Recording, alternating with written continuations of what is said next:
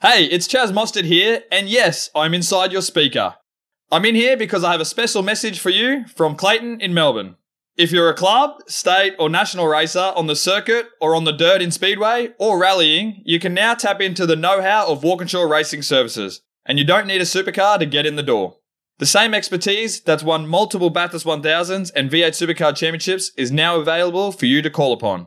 From bonnet to bumper, WRS can help you with engines, design, paint, machining, fabrication, and so much more for all sorts of makes, models, and categories. Have a chat with Walkinshaw Racing Services and tell them what matters to you. Call now on 1300 W Racing or email services at walkinshawracing.com.au. A Motorsport Podcast Network production.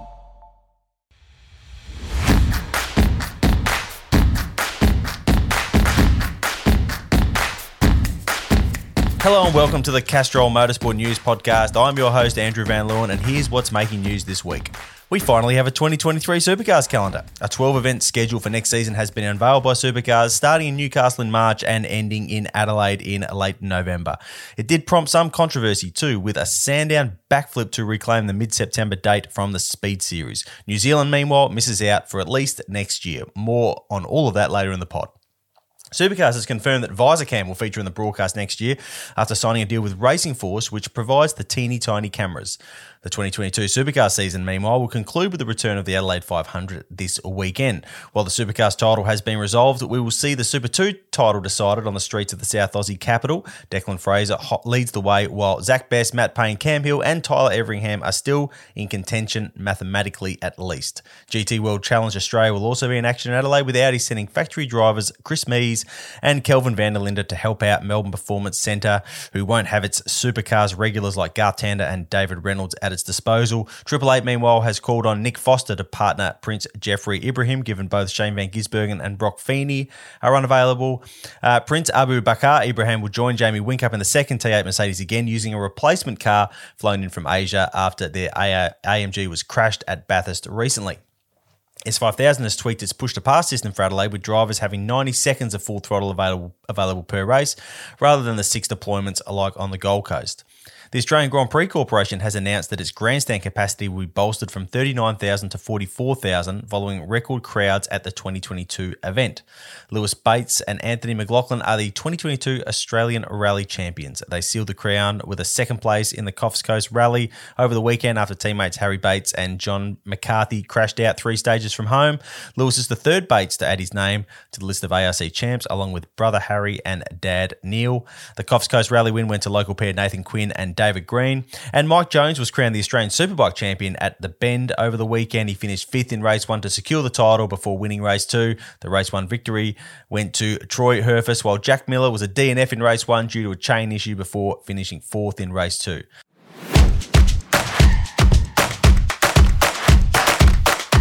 Joining me this week to discuss all that and more is a teammate that has unsurprisingly been linked to the Ferrari team principal role by Corriere della Sera in Italy, Stefano Bartolomeo. Stefan, how is your Italian coming along?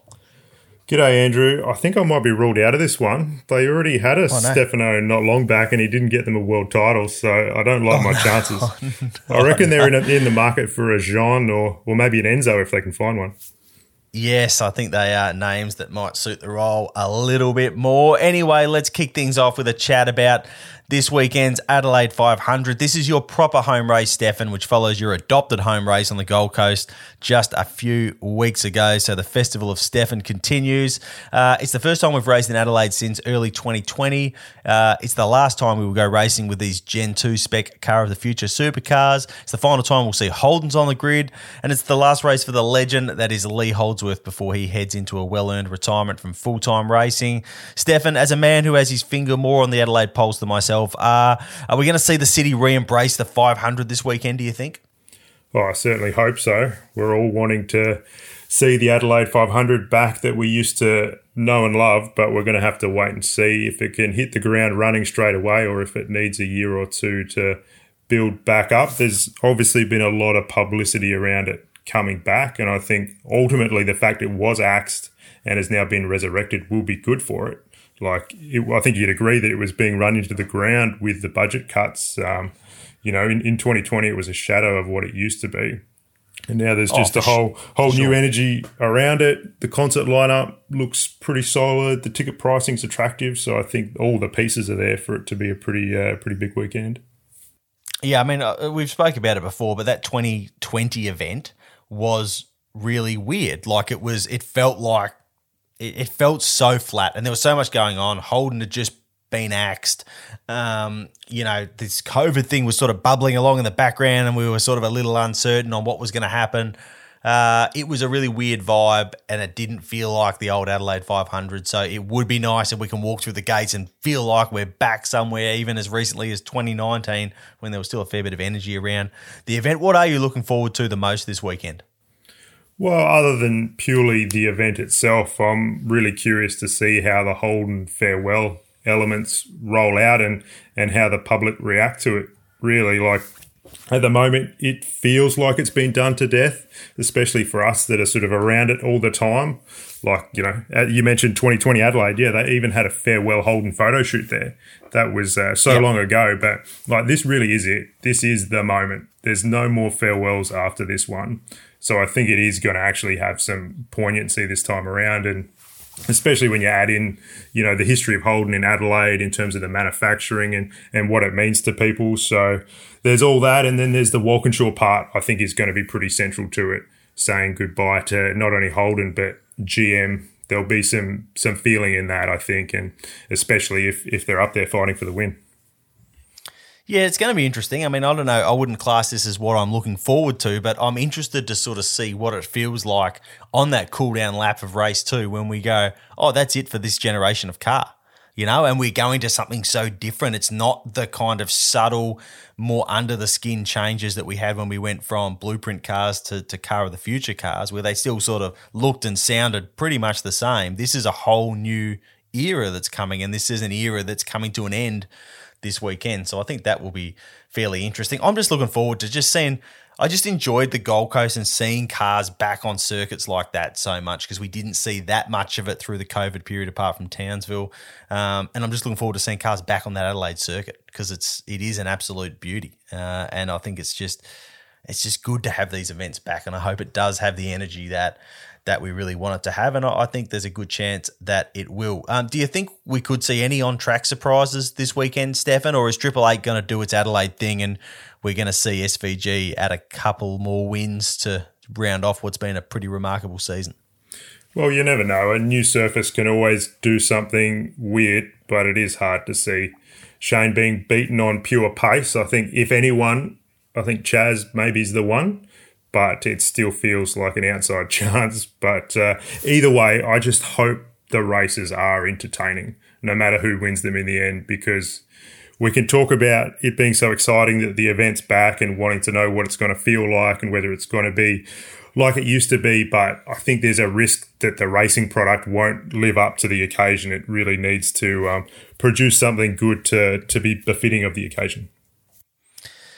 Yeah, that is definitely the challenge. Although I'm sort of at the point now where I think that you know the more I, I know that I know we are, let's face it, sick of seeing Shane win week in week out. But at some point, you just got to embrace the fact that what he's doing is spectacular, and you know the more he adds to the record, the more incredible we'll one day look back on this season as being go, wow, that really was something in a very competitive racing series to be that dominant um, is something uh, is something pretty special.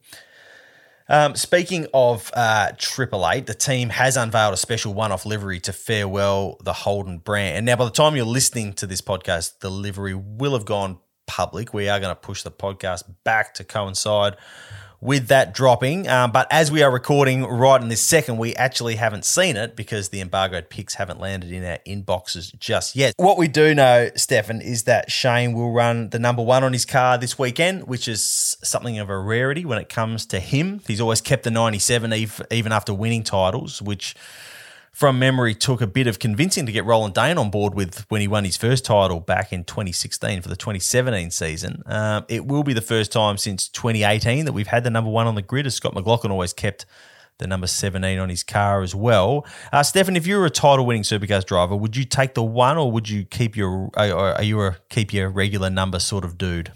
What a good problem to have, right? Um, mm-hmm. Yeah, yep. I don't know. I think it's fun that they do get a choice because um, either way, um, it, it, represents something special, doesn't it? Like in the case of yeah. 97, that's a number that Shane's dad, Robert, ran in Speedway back in the day. He was in a three car team that ran 96, 97, and 98.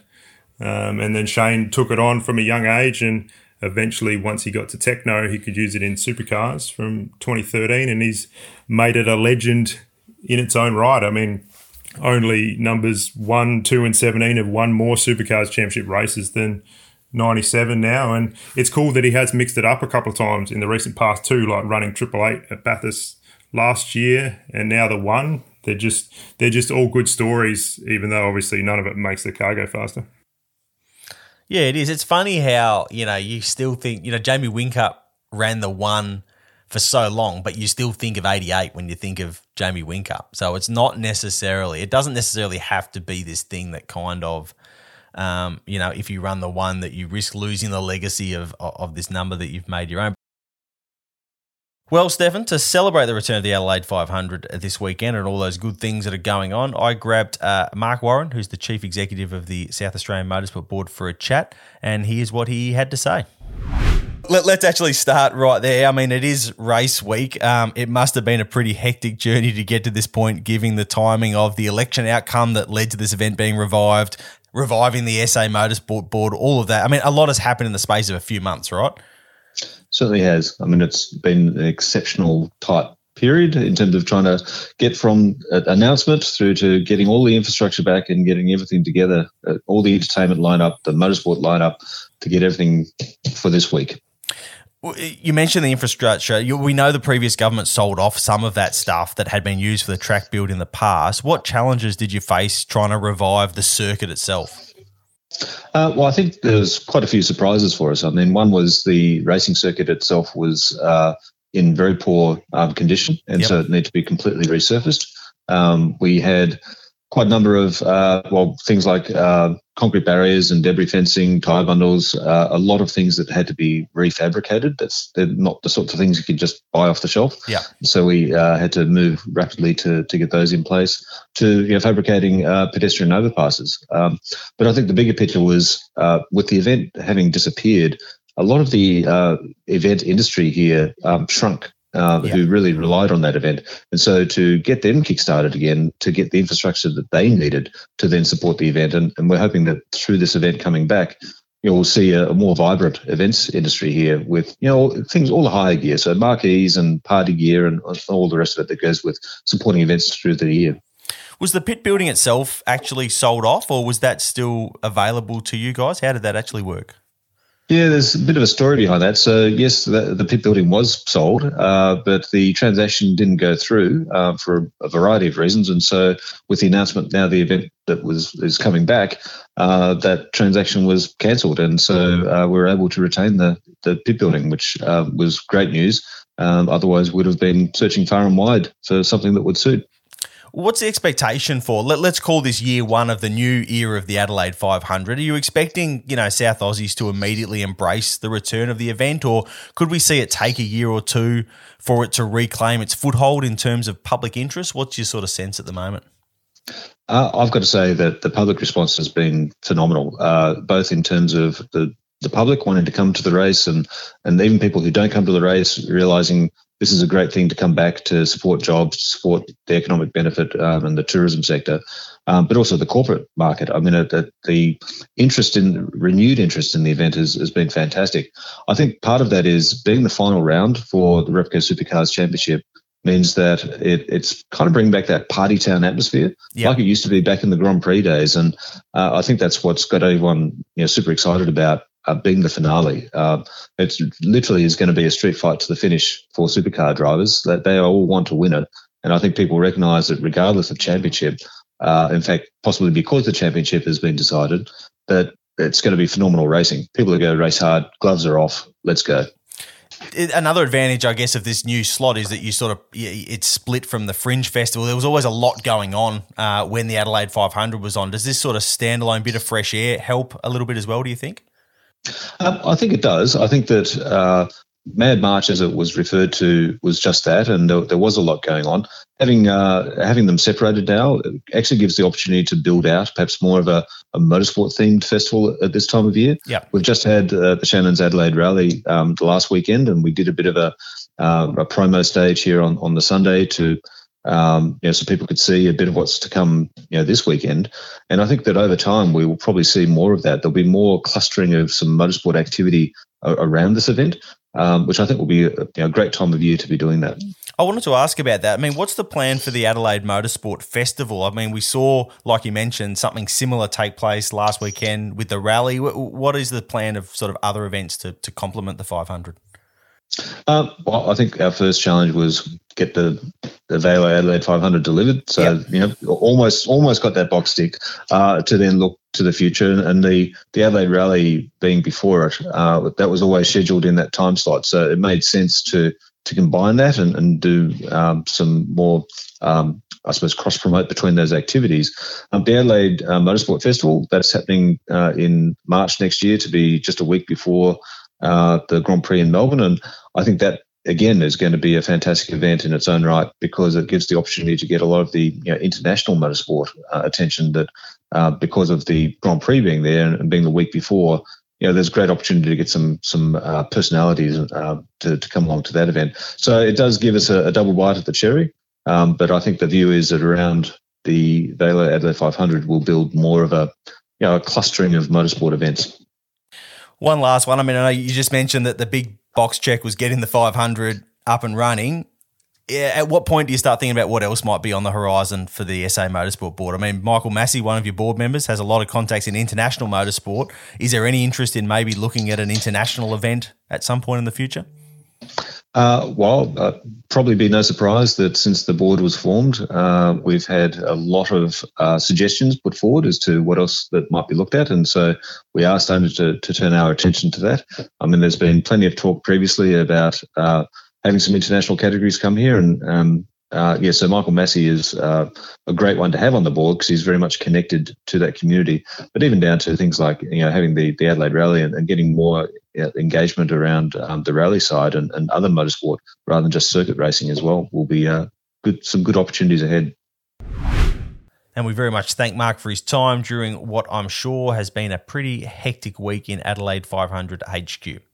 Well, let's move on to the long awaited supercars calendar, Stefan. Finally, we know where and when we will be racing and next year. There were no huge surprises based on what we kind of knew by at least this time last week, apart from the Sandown thing, which I'll get onto in a moment. So, to quickly run through the calendar, we have the Newcastle 500 on March 10 to 12, the Australian Grand Prix on March 30 to April 2, the Perth Super Sprint on April 28 to 30, the Tasmania Super Sprint on May 19 to 21, the Darwin Triple Crown on June 16 to 18, the Townsville 500 on July 7 to 9, the Sydney Super Night on July 28 to 30, the OTR Super Sprint at the Bend on August 18 to 20, the Revive Sandown 500 on September 15 to 17, the Bathurst 1000 on October 5 to 8, and then the Stefan Bartholomeo's doubleheader, the Gold Coast 500 on October 27 to 29, and the Adelaide 500 on November 23 to 26. Now, there's a few talking points to pick out there. Firstly, Stefan, the two day meetings are a thing of the past. No great surprise there, right?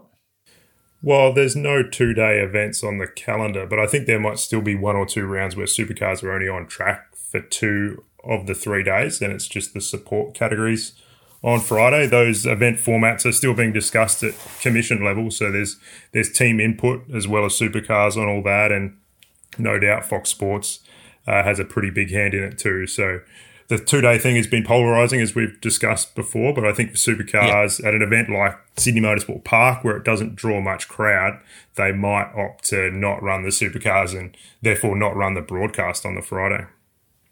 Well, that's always the big thing is that it's very expensive to run the broadcast, um, and that's you know that that is a, a win for the people spending the money to make that happen. If you can cut down that running, but you know the teams don't tend to like it because it doesn't actually save them any money um, by you know they don't feel like they have they get there any later or they actually anything's more efficient mm. by not running. So it is an interesting uh, it's an interesting sort of thing, and yeah, we'll see where that one goes. Uh, we do have one less night event uh, this year, uh, next year, um, compared to this year with Perth reverting from a super night to a super sprint event. Uh, this is definitely a bit of a change of philosophy after a real night racing push in the not so distant past. There was talk of, you know, midweek primetime racing in Darwin during the pandemic, for example. The wheels were in motion for the Gold Coast to become a night racing event before COVID intervened. Um, uh, but at the same time, I always felt like Perth was such an odd choice as a night race because of the two hour time difference to the East Coast. So it actually pushed the race start beyond prime time. You can have an afternoon race that almost falls into into prime time. What do you reckon, Steph? Yeah, it was. It always felt like an odd venue for it and they were swimming against the stream there on the time zones. But ultimately, there's just a cost benefit scenario here for an event like this. Unlike Sydney Motorsport Park now, which has the permanent lights, these ones at Wanneroo are temporary.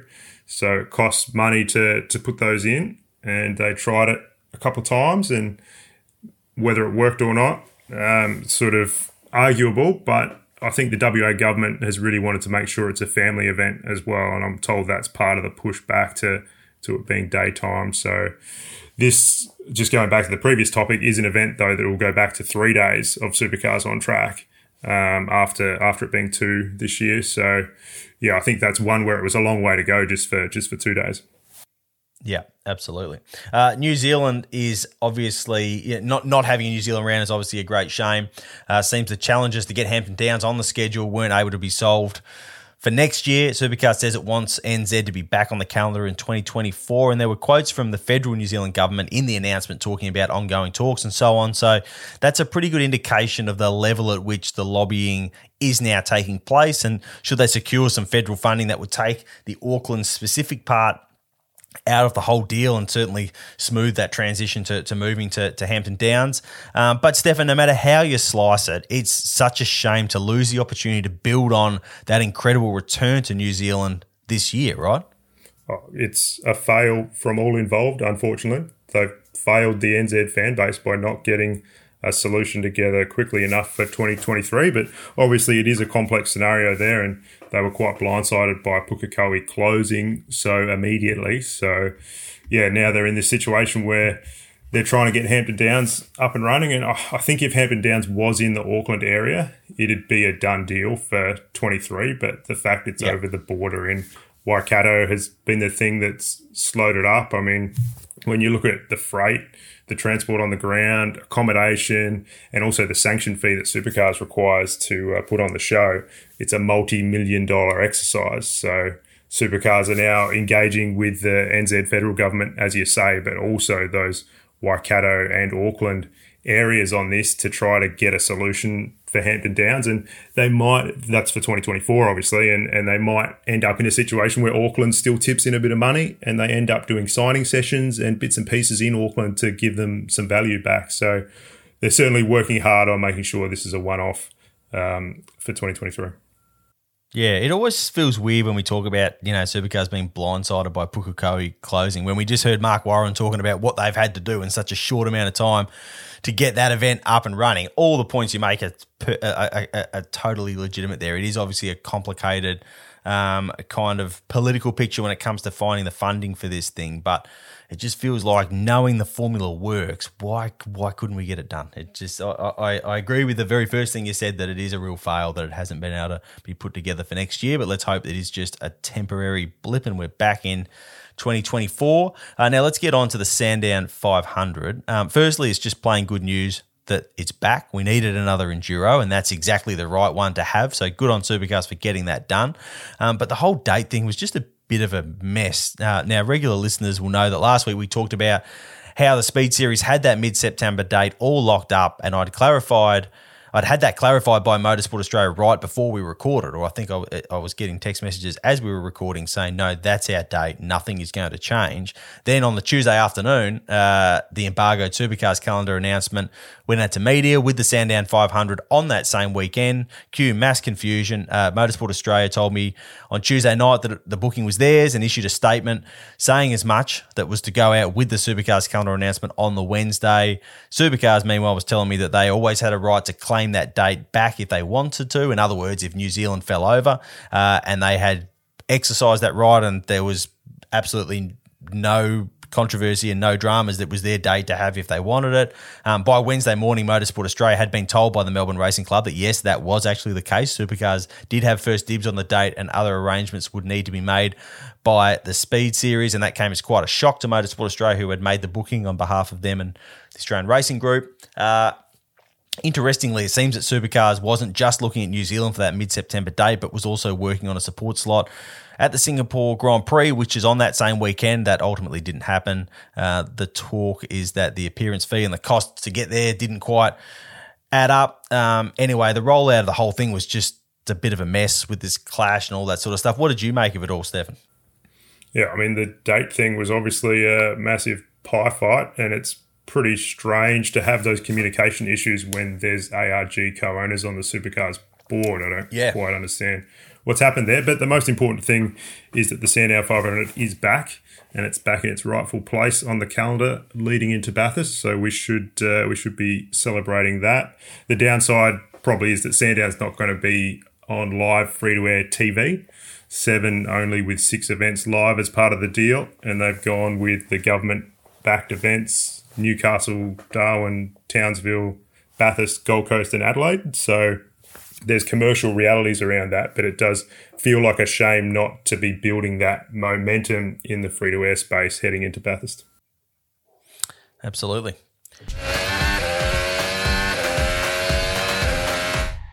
All right, let's take a look at what's been happening around the world. Uh, Oscar Piastri has officially started work as a McLaren driver. He took part in the postseason test at Abu Dhabi shortly after we recorded our pod last week. He was 14th overall and around half a second faster than teammate Lando Norris. Jack Doohan also took part in the test for Alpine. He was 11th fastest, while Ferrari drivers Carlos Sainz, Charles Leclerc, and Robert Shwartzman led the way. Uh, Daniel Ricciardo's return to Red Bull Racing, meanwhile, is now official. He has taken on a third driver role with the team that will include testing simulator, and promotional work. Um, Stefan, you know, we, we kind of have this sense that a Haas race seat was at the very least a possibility for Dan for next season, but I guess being paid millions of euros to do skids in F1 cars at demo runs wouldn't be a terrible life to live. Uh, is this a good move from Dan, or should he have gone for the race seat, do you reckon? Oh, well, from a spectator point of view, I'd much rather see him racing than not. But when you listen to how he's explained it, it's pretty hard to argue with it. Like the last couple of years have obviously been very draining for him, and it's hard enough now with such a big calendar for anyone in the sport to but to be grinding away and not getting results. It's it's obviously taken its toll. Yeah, I think that was quite telling when there was quotes from him.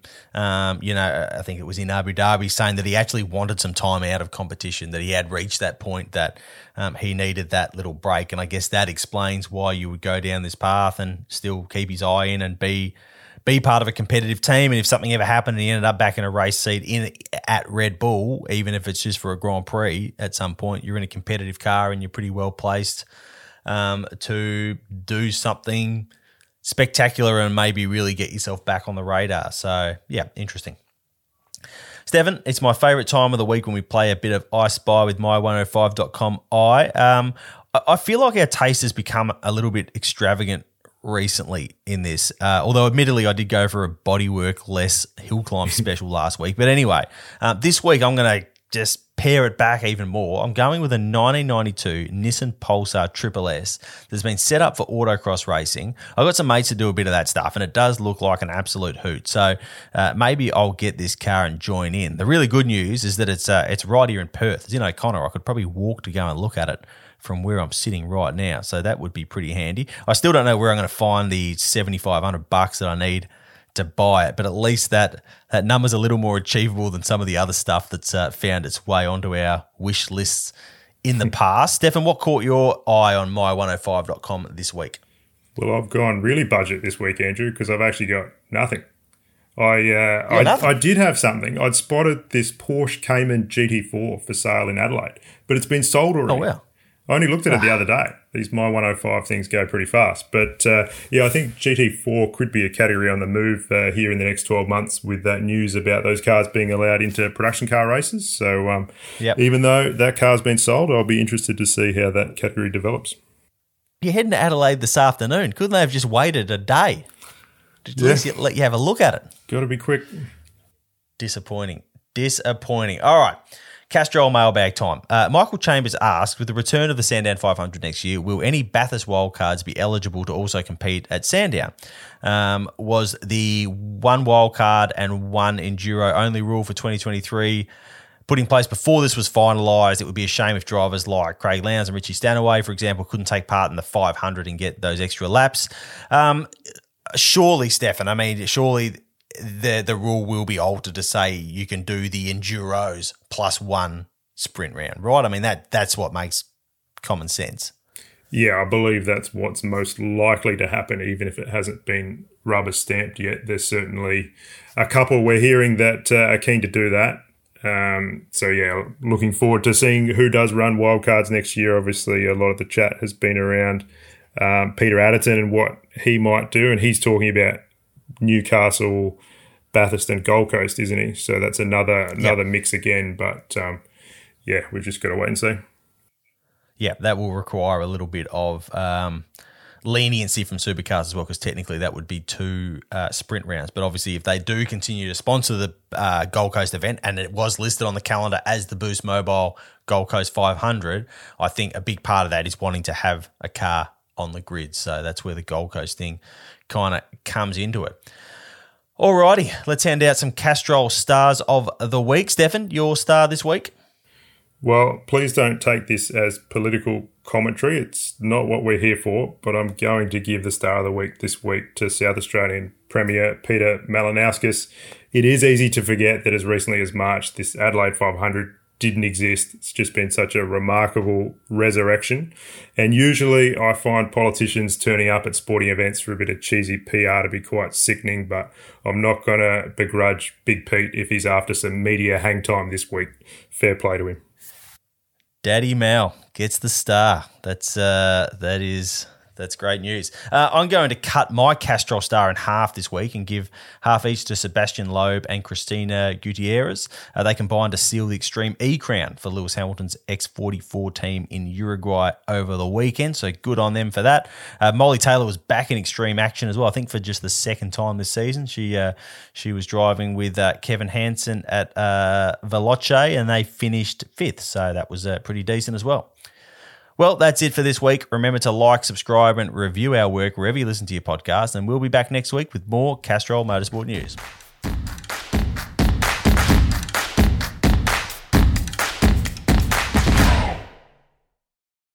Hey, it's Chaz Mostert here, and yes, I'm inside your speaker. I'm in here because I have a special message for you from Clayton in Melbourne. If you're a club, state, or national racer on the circuit or on the dirt in Speedway or rallying, you can now tap into the know how of Walkinshaw Racing Services, and you don't need a supercar to get in the door. The same expertise that's won multiple Bathurst 1000s and V8 Supercar Championships is now available for you to call upon. From bonnet to bumper, WRS can help you with engines, design, paint, machining, fabrication, and so much more for all sorts of makes, models, and categories. Have a chat with Walkinshaw Racing Services and tell them what matters to you. Call now on 1300 W Racing or email services at walkinshawracing.com.au.